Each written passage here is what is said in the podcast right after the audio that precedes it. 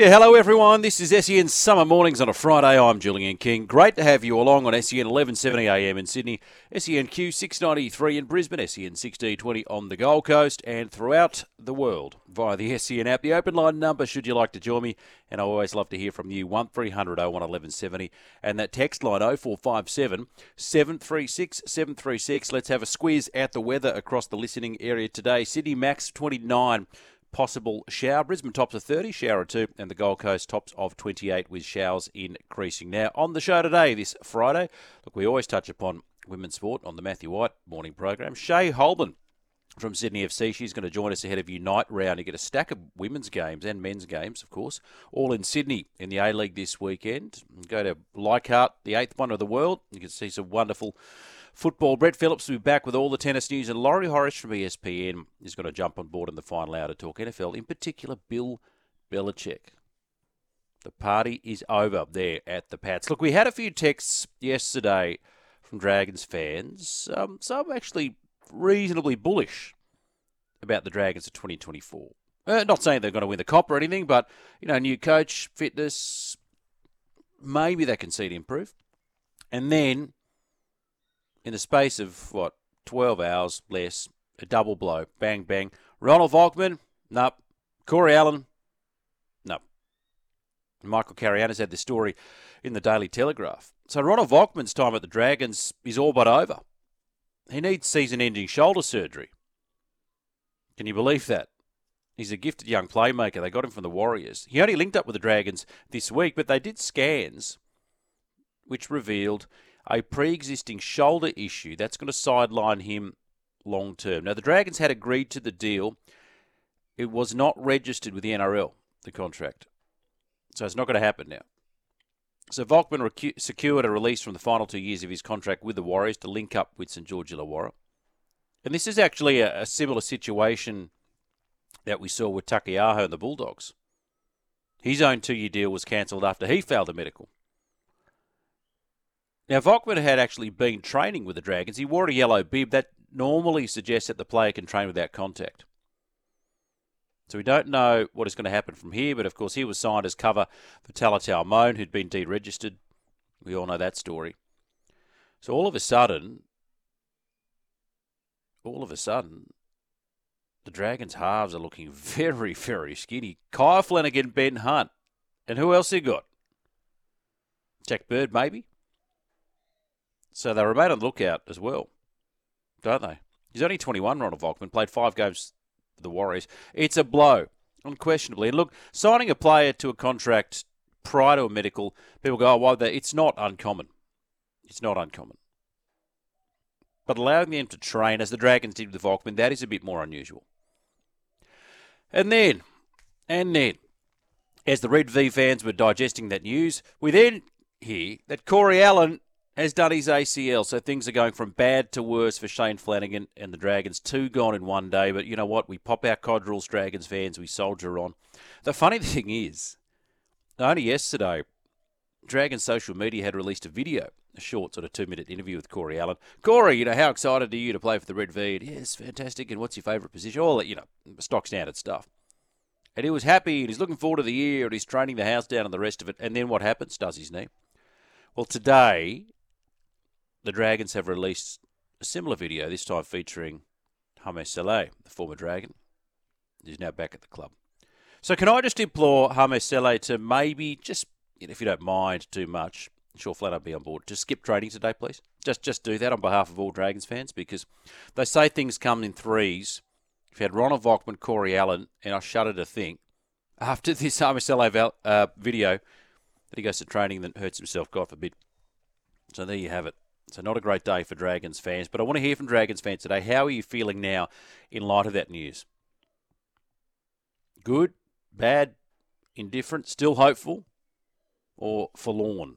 Let me know. Still on leg, Andrew Webster mentioned this in his column today. He's hearing, Webby, that ticket sales for the Las Vegas extravaganza haven't really taken off beyond the twenty thousand sold before Christmas. And we hear this a lot now. Oh, don't worry, it's it's a walk-up city. And hopefully it is. Hopefully it is, but haven't taken off beyond that twenty thousand. The N R L's expecting, fingers crossed, praying, hoping, that there will be walk-ups on the night. It's been getting plenty of promotion. Fox Sports, Fox News been pumping up this doubleheader. So it's getting a stack of visibility. And I remember just before Christmas, when I was on air covering for Maddie, I think we floated this question. If ticket sales hovered at around twenty thousand, don't go beyond that, in, say, a sixty-five thousand seat venue at Allegiant Stadium, would you call that a successful endeavour? And, of course, it's not just about the crowds, as we know. And I want to get back to Andrew Webster's column shortly. But the Australian Open draw, it is out. We'll break it all down with Brett Phillips in the next hour of the program. Alex de Minaur is going to play Milos Raonic, so that's a tough, tough first-up encounter, taking on the former U S Open champion. Bit of a mixed draw, I've got to say. Thankfully, Alex has avoided any potential showdowns with the world's top four stars until at least the quarterfinals, but it is a tricky path for the newly minted world number ten. You can hear the rain belting down behind me at the moment. Bit of atmosphere on location. Now, Raonic is at number three seventeen of the world. Obviously, he's better than that because he's returning from injury. So that is a real tricky, or really tricky first-round encounter for Alex de Minaur. And should he survive that, he'd have to play the Italian Matteo Arnaldi and or Australian wildcard Adam Walton in round two. Then on and on it goes. Looking at the women, by the way, uh, Ida Tomljanovic is going to play Petra Martic in the first round. If she wins, she'll match up with either the eleven seed Elena Ostapenko or fellow Australian Kimberly Birrell. Daria Saville takes on uh, Pole Magdalena Frech and could meet either two-time champion Naomi Osaka or sixteen seed Caroline Garcia in the second round. So I'll run through the men's opening matchups for you. Uh, Alexi Popper and Mark Polman's an all-Aussie encounter with Christian O'Connell and Christian Garin. James Duckworth takes on Luca Van Ash. Jordan Thompson against Alexander Vukic, so another uh, Aussie doubleheader there. Jason Kubler and Daniel Elahi Galan. De Minaur Raonic, as we mentioned. Walton Arnaldi. Thanasi Kokonakis meets Sebastian Hoffner. James McCabe up against Alex Mickelson. Max Purcell will take on a qualifier or lucky loser. And Rinki Hijikata will meet Jan-Leonard Struff. On the Aussie side of things, Olivia Gadecki will take on Sloane Stephens, so that is a tough match. Daria Saville, as you mentioned, uh, Magdalena Frech. Taylor Preston will meet Lena Svitolina. Kim Birrell and Elena Ostapenko, that'll be a tough game. And Tomljanovic, as we talked about, will meet Petra Martic. But assuming, assuming all the top seeds win and their favourites win their respective matches, twenty twenty-four projected quarterfinals by seedings. This is what we could potentially have as a final eight. Djokovic, Tsitsipas, Sinner, Rublev, Medvedev, Runa, and Alcaraz, Zverev. Absolute belter. Absolute belter. And a few other bits and bobs, and as I said, we'll delve into that a bit more deeply with Brett Phillips in the next hour of the program. oh four five seven, seven three six, seven three six. Steve Smith can play a bit of tennis. Did you catch any of this last night? I didn't. I saw some of the clips on social media. Isn't it funny, right? You know, that Novak, he's just so hilarious doing Novak things at Melbourne Park. Think about it is, I mean, Djokovic can wield the racket arguably better than arguably better than anyone in history. Give him a cricket bat, he just looks, he looks like a Gumby. Here's a term you haven't heard for a while, he just looks like a Gumby. But this is what they do in Australia. The Australian Open do this better than just about every other tournament. You know, it's it's the players' tournament. They love coming down under because there's always something exciting and fun happening, not just for the players, but for the fans as well. And if you've never got down to an Australian Open, I urge you to do so. It is quite the sporting experience. Now, cricket. Speaking of cricket, look, I think we're more or less done with the Bancroft thing now, aren't we? More or less. We've established there's no conspiracy, although our friend and colleague Andrew Webster has gone into bat for Bancroft in his column today. He's made comparisons with Matthew Hayden. Look, I respect Matt Webby enormously, but he's wrong. He's wrong. You know, it's apples and oranges, Bancroft and Hayden's respective, well, paths back into the Aussie side, although Bancroft didn't get there, but he's talking about, you know, a mountain of shield runs. You know, how come Hayden got picked and Bancroft didn't? Well, completely different players, and Hayden's a much better player. But Ben Horne, interestingly, in the Telegraph today, Brian Lara, a batting legend, believes that Steve Smith is going to be vulnerable as an opener. And understandably, they seek out the opinions of one of the all-time greats with the West Indies in town. Mission impossible first test, they've called it for the West Indies. And it would rank as one of cricket's great upsets if they won a test series. Nothing will change Smith's status as one of the best batters of all time, averaging, what, fifty-eight from one hundred five tests. But Lara, who occupies the same rear air, says any opposition would prefer to bowl at the greats with a new ball. It is pouring down with conditions at their toughest. And we plough on. I hope you can still hear me okay. He's, look, that's the thing. He's, Steve Smith, wonderful, but imagine like young Joseph with a new rock or Kemar Roach going, how good's this? Brand new ball. He hasn't had any sighters. I had to come off the long run and unleash at Steve Smith. He's got a target on him. So Lara, he told Fox Cricket, he said, yeah, look, he's going to be a bit more vulnerable. You open the innings, the bowling team's fresh, come out in full force, which I get. Is he capable of handling the pressure? Most definitely. Most definitely. And he says, but seeing the back of Warner, first of all, having Smith up there and having younger Green in the middle order, the bowling team will say they want to see the best batsman out there as quickly as possible to put pressure on them. So Kemar Roach, Alzari Joseph, and this kid, this uncapped prospect, Shamar Joseph, he impressed yesterday against the Cricket Australia eleven. We spoke to Barat in the program. He got a close-up look. He was a, a security guard at one stage, twenty-four. He's a bit of a beast. And the tourist, as you recall, beaten resoundingly in Australia last summer. Lara thinks the Windies do have the quicks to put Smith and the Aussies under a bit of early heat, if they get their plans right. And that's a big if, of course. But you would like to see it, wouldn't you? I'm not saying I want Australia to lose. Of course I want Australia to win, but you don't want to just destroy them. It's like they're beating a club team inside two and a half days.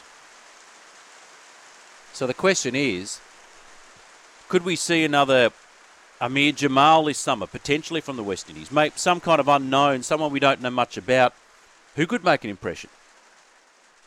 That would be nice to see. In the Big Bash last night, the Strikers kept their finals hopes alive with an eight-wicket win over the Hobart Hurricanes. Jakey Weatherall has come from the clouds. He monstered, monstered the Hurricanes with about eighty from thirty-two deliveries. And in the process, he entered the top four quest of the Hobart Hurricanes. So he came in at number three. He was in there too. He's only in there because Chris Lynn injured himself. And remained unbeaten. The Strikers chased down the Hurricanes six for one sixty-seven, comfortably to twenty-five balls to spare, eight wickets in the shed. So it was a no contest. Nine boundaries, five sixes. That was at Blundstone Arena. Reached double figures for the first time in four games this season. Poor Paddy Dooley, old Hurley Dooley. So Weatherall hit him for three fours and four sixes, including a six to finish the game. Paddy Dooley had, fin- had figures, two point five overs, fifty-three runs. Wow, none for fifty-three from two point five. It is a brutal game for bowlers when you're not on, isn't it? And now, unfortunately, the Strikers, they're going to be sweating on the fitness of, of Lynn Sanity for their final regular season game. That's against the Thunder on Sunday. So Lynn pulled out with a hamstring twinge. Slim chance of lining up against the Thunder. Thing is, he's not available for the finals, Chris Lynn, thirty-three-year-old, because... because he's going to depart to play in this U A E International League T twenty competition. Because he's a gun for hire now. Having said that, I mean, if Weatherall keeps producing knocks like that, well, you're not missing out, are you, in the absence of Chris Lynn?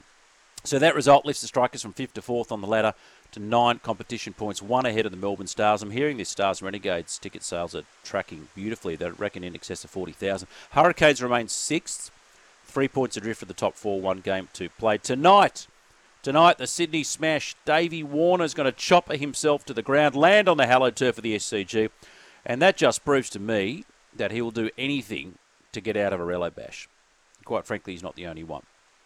oh four five seven, seven three six, seven three six. Then tomorrow, the Socceroos, they get their Asian Cup campaign underway against India in Qatar. Uh, happy memories, of course, in Doha, side of the famous Grey Wiggle penalty shootout. The thing about it is that they'll need to find a way to score goals against teams who sit deep in defence.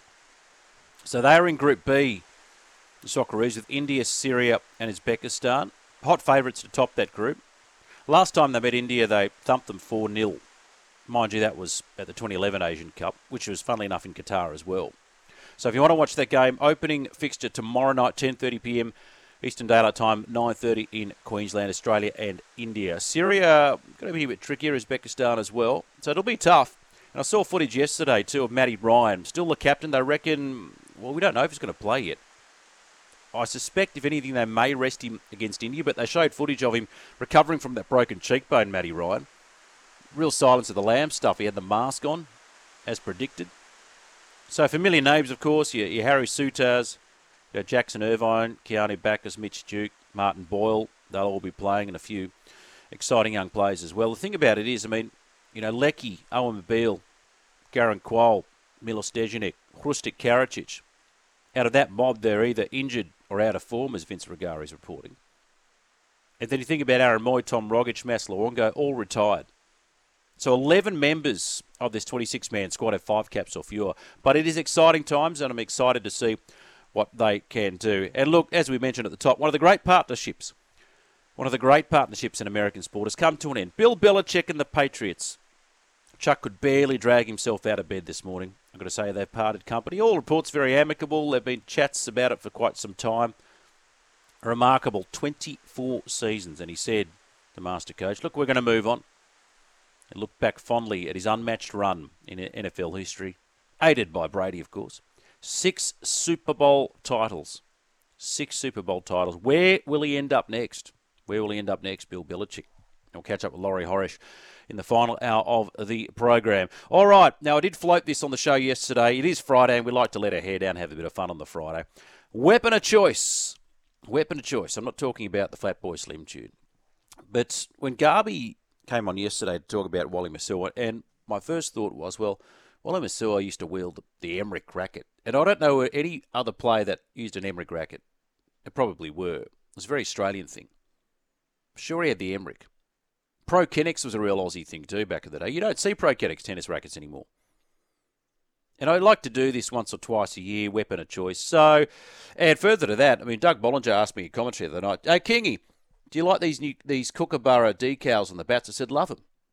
Yeah, you know, Kookaburra bubbles and things like that, because it takes you back to a time we thought, how good is this sport? And you think about the bats that you used to wield in schoolboy cricket or in club cricket as a kid.